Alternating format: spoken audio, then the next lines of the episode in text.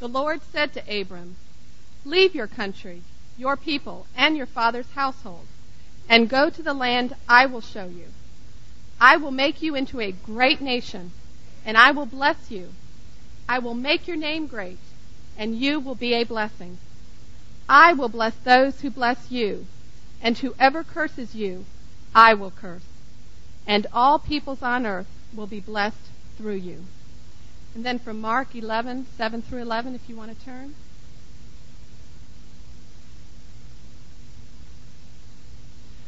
When they brought the colt to Jesus and threw their cloaks over it, he sat on it. Many people spread their cloaks on the road, while others spread branches they had cut in the fields. Those who went ahead and those who followed shouted, Hosanna! Blessed is he who comes in the name of the Lord. Blessed is the coming kingdom of our father David. Hosanna in the highest. Jesus entered Jerusalem and went to the temple. He looked around at everything, but since it was already late, he went out to Bethany with the twelve.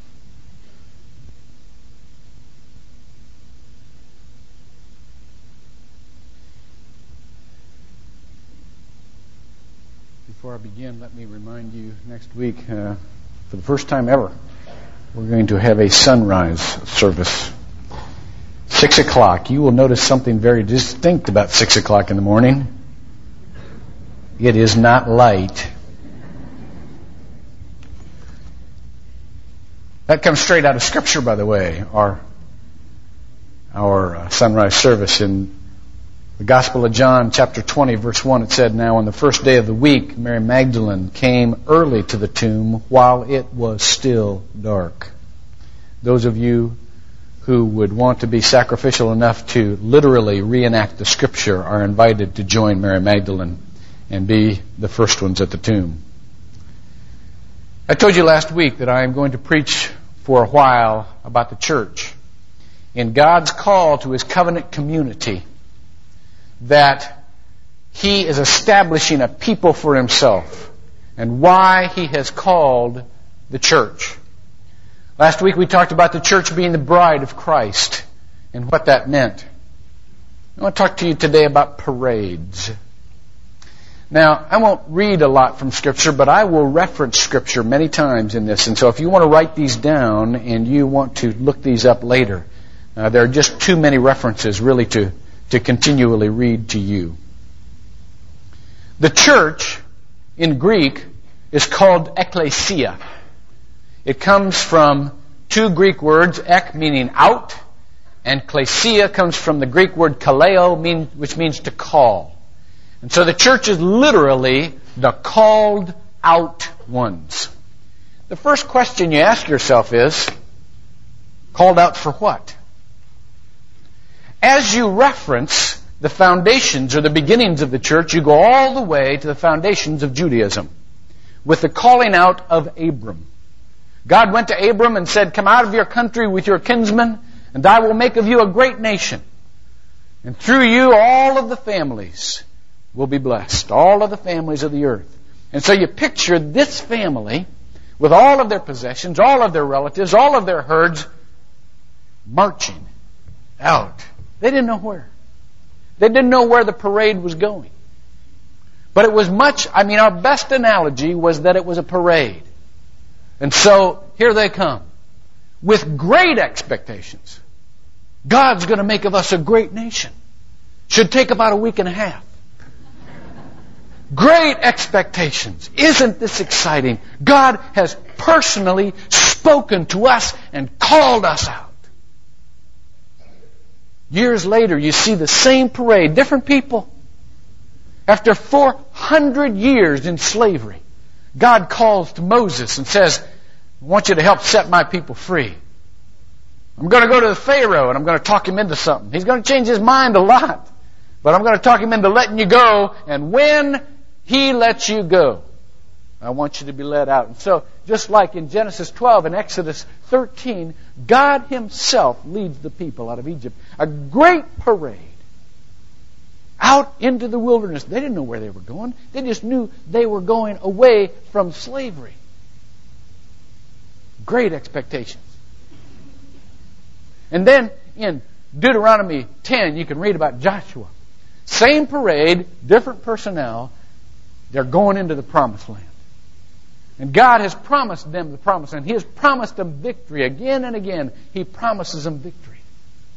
They're so excited. This is the land flowing with milk and honey. Surely this is the destination of the parade.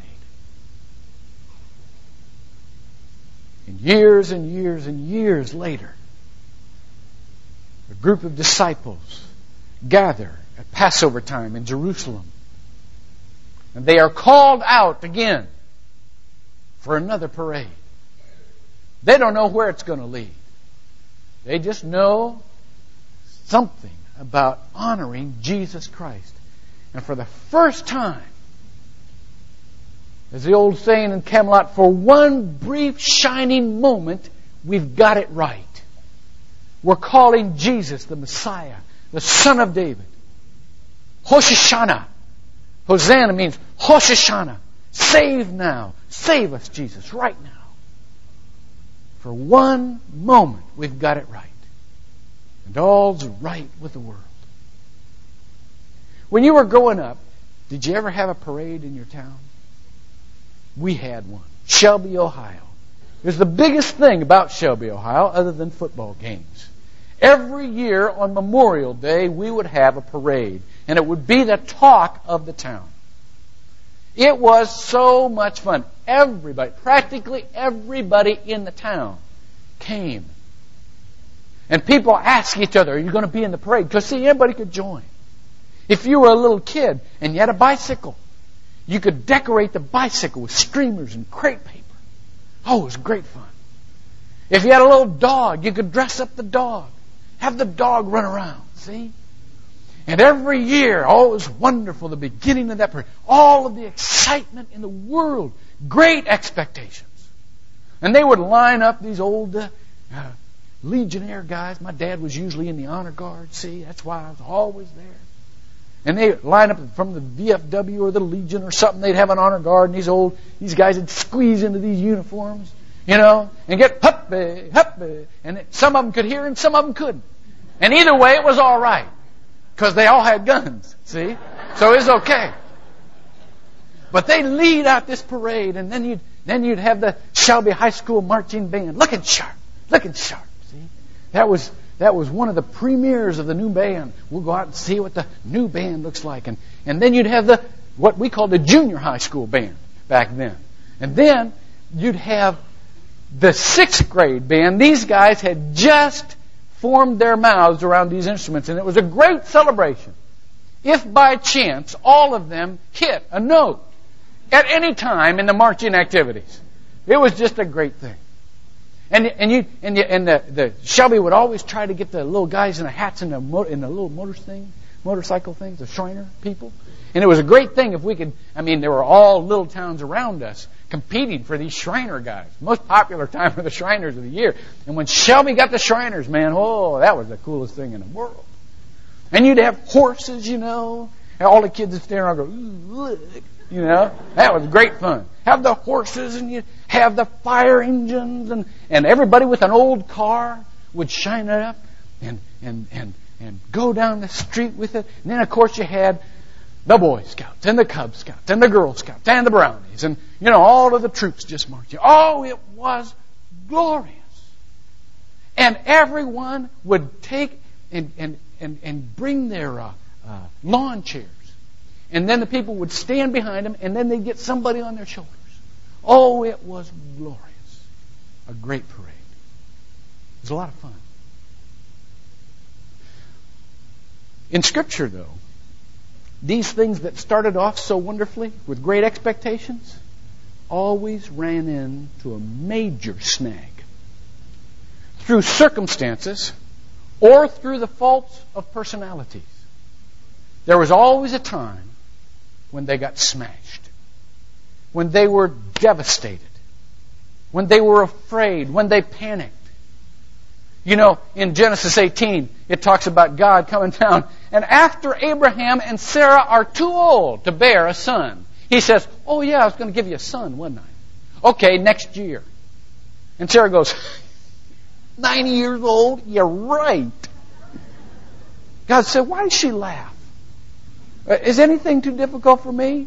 And Sarah panicked. See, she hadn't realized she had gotten so cynical about God, she wasn't even looking for promises anymore. She had hoped for so many years for that child, she was not even looking anymore. And so when she heard the voice of God, her only response was, was to laugh. Nervous laughter.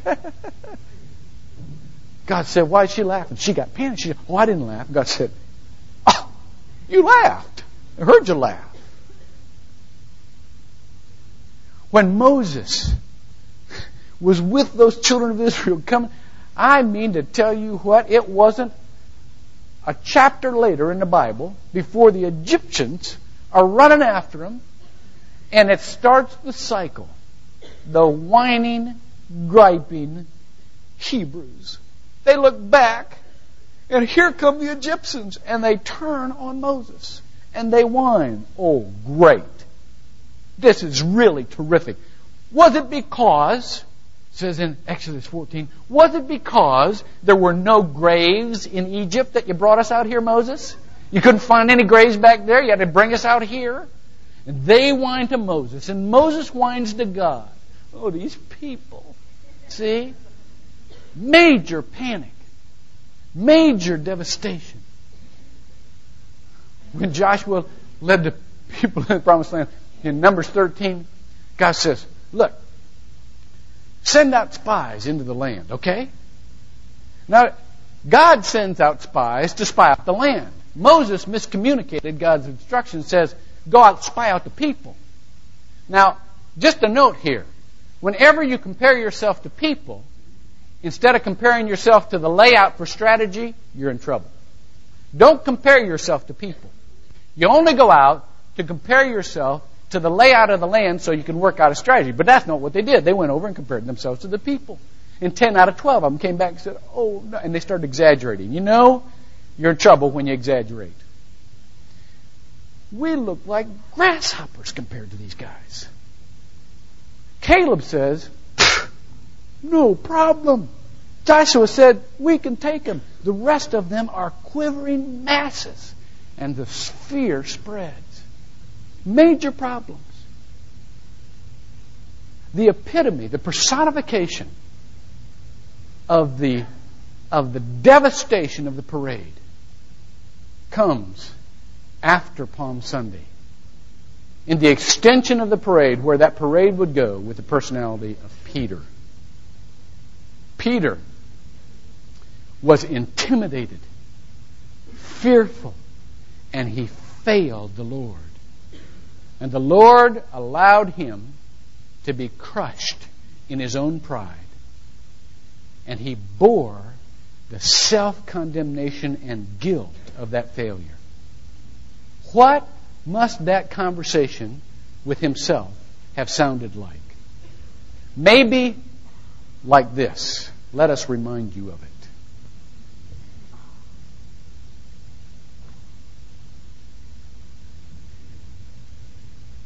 Coward. Miserable, slinking, frightened, degenerated, craven coward. And nothing. And nobody. An abject, weak, disloyal, hider behind the silly pointlessness of bombastic, shouted curses. You rabbit. You mouse. You woefully inadequate excuse for a man. Tower of strength. A tower of shivering, quivering fear. Coward. Coward, coward! How could you have done such a horrible thing?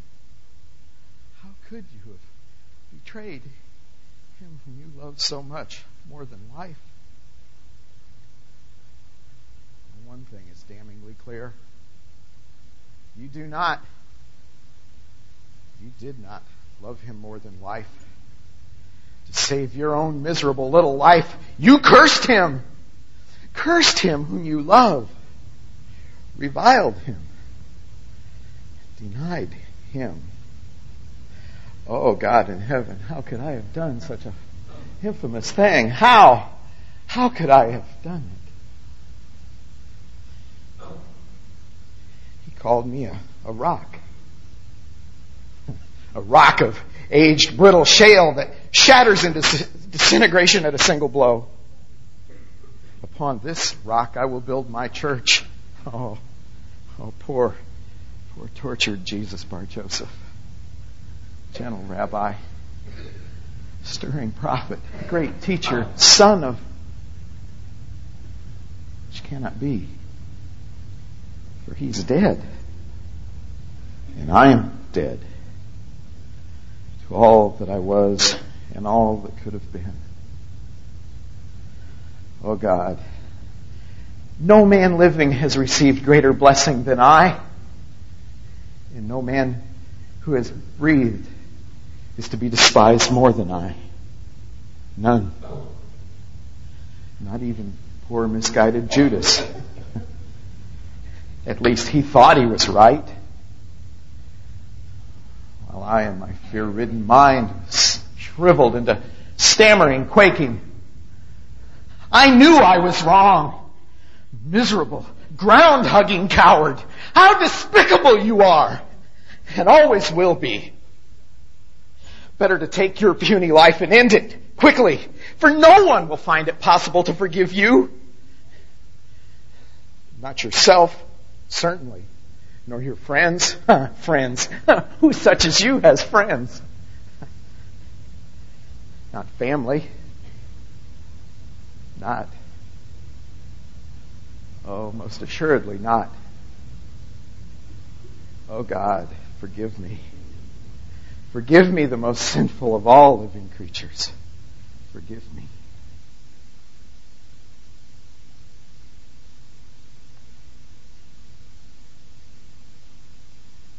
Not because he admitted his guilt, but because he had the wrong focus for the parade. You know, when we spend hours in self condemnation and self recrimination, we've missed the point of the parade.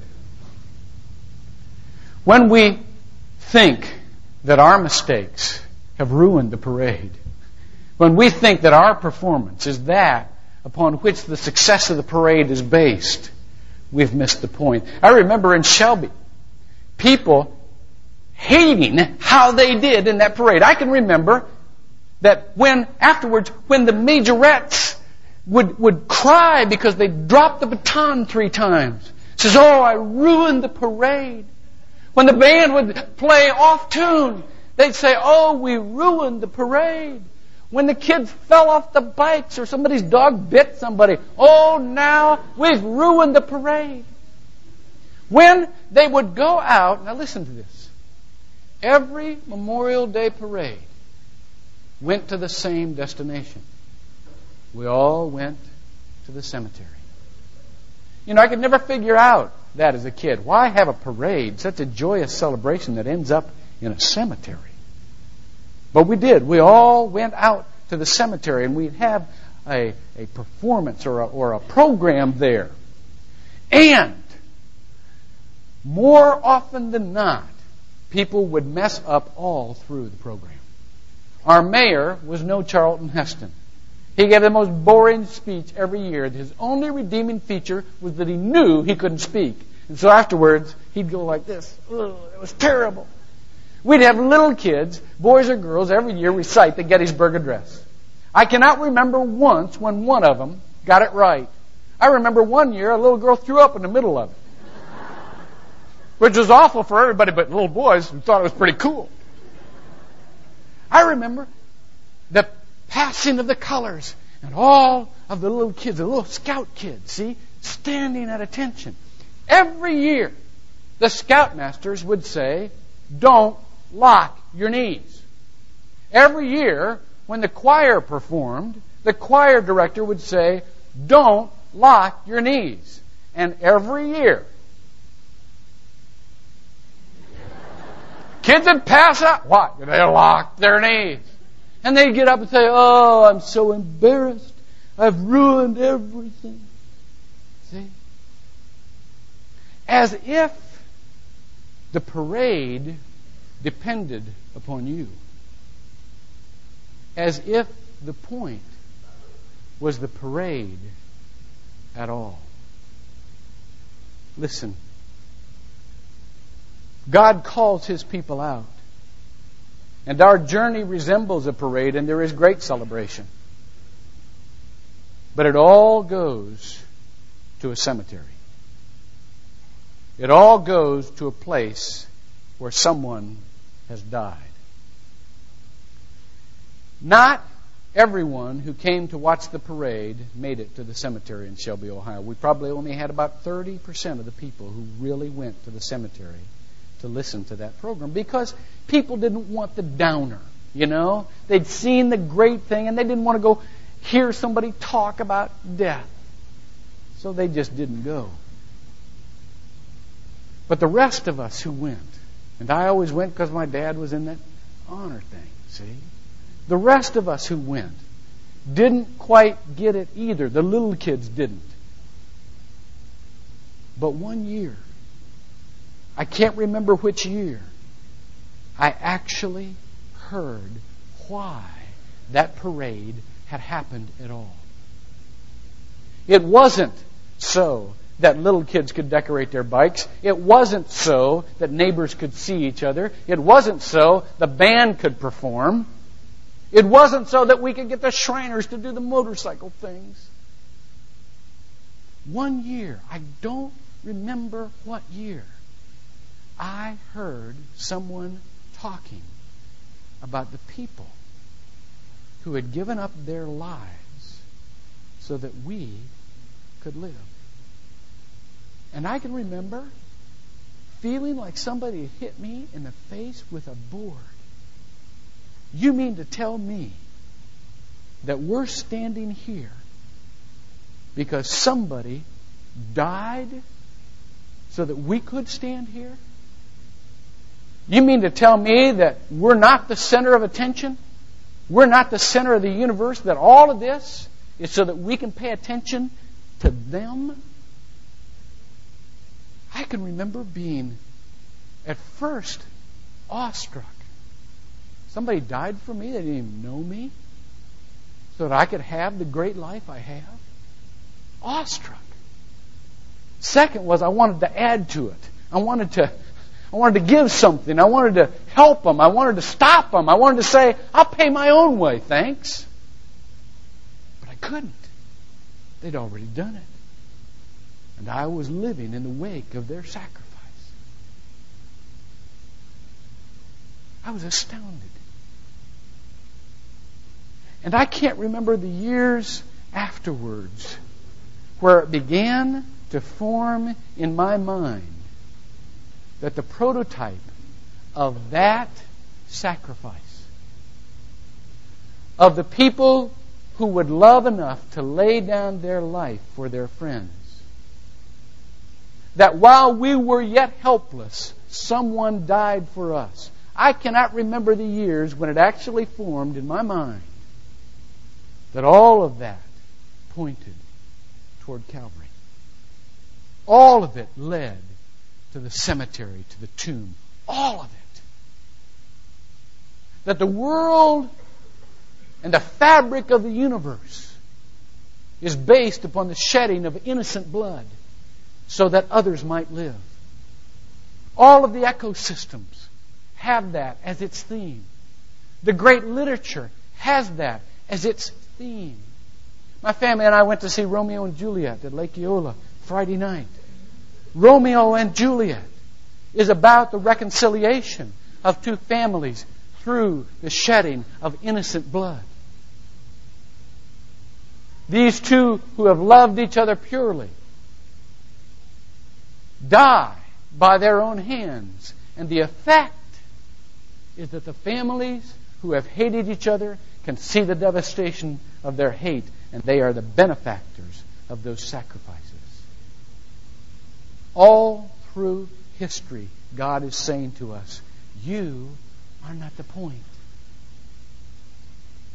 The point is what has been done for you. You cannot add to it. You cannot take from it. You cannot ruin it. No amount of self recrimination, no amount of self punishment will ever affect how God loved you and what He gave for you. No amount. We can't pay for it ourselves, yet we still want to take the posture of Peter and think it will be better if we simply blame ourselves enough. We've blown it. You know, every Sunday I walk from here and begin a process of self recrimination. I didn't preach well today, I'll say. I could have done better.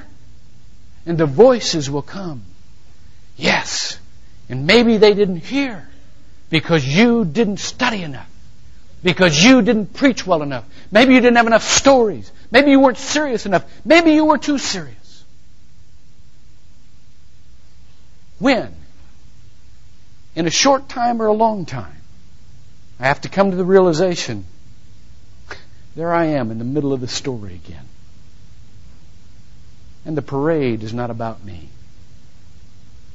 I cannot determine the destination of this parade. The parade is about Jesus. He's the point. And if I spend more than a couple of seconds in confession, I've missed the point. The point is Jesus. The point is not how well we do in the church. The point is not how well any local church does. The point is not whether we have enough fellowship or whether we have, have enough evangelism or whether we help the poor enough or whether we're good Christians. Everybody comes to join so that they can be better people. That's not even the point. We are called out primarily to see God and what He's done. We are not the center of the stage of history. Jesus is. The point is that we see Jesus. John 12, 21. Greeks came to Philip and said, We want to see Jesus. That's the point. That's the point of the parade. So it doesn't matter how well you perform. It doesn't matter whether or not things are exactly right in this or any other church. What matters is that we focus our attention on Christ. He's the reason for the parade. He's the end of the parade. Judson Cornwall said, You know, there are entire churches that worship praise. And praise worship. But they have yet to learn how to worship and praise Jesus Christ. The process is not the point. The person is the point. Your life is not the point. It's important. It's important. How much we love each other is not the point. It's important. But first comes Jesus. We are called to come to the cross and look at Him. Would you pray with me?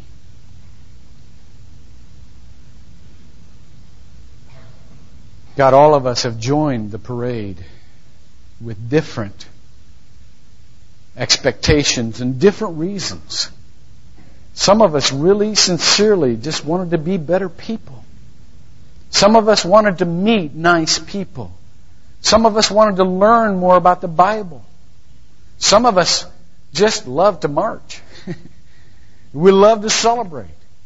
We love to sing. Some of us want to do right by the community and we want to contribute. Some of us want to give. Some of us need healing and we want someone to come and minister to us. And all of these things, Lord God, are legitimate. But they're not the point. What Jesus did what we look at this week, the cemetery we find ourselves in, is the point. Forgive us for paying more attention to ourselves and how we march and how we play. Forgive us for paying more attention to how we relate to each other than we do to Jesus. And Lord God, if there be anybody here this morning who said, you know, I came to become a better person, but I just want to know Jesus first. Let that person right now put away their own agenda and come and stand before you, Lord Jesus, and say, Jesus, come into my heart and live there. And for the rest of us, Lord God, help us to put away our own agendas and help us to see the point. Jesus. We pray in his name. Amen.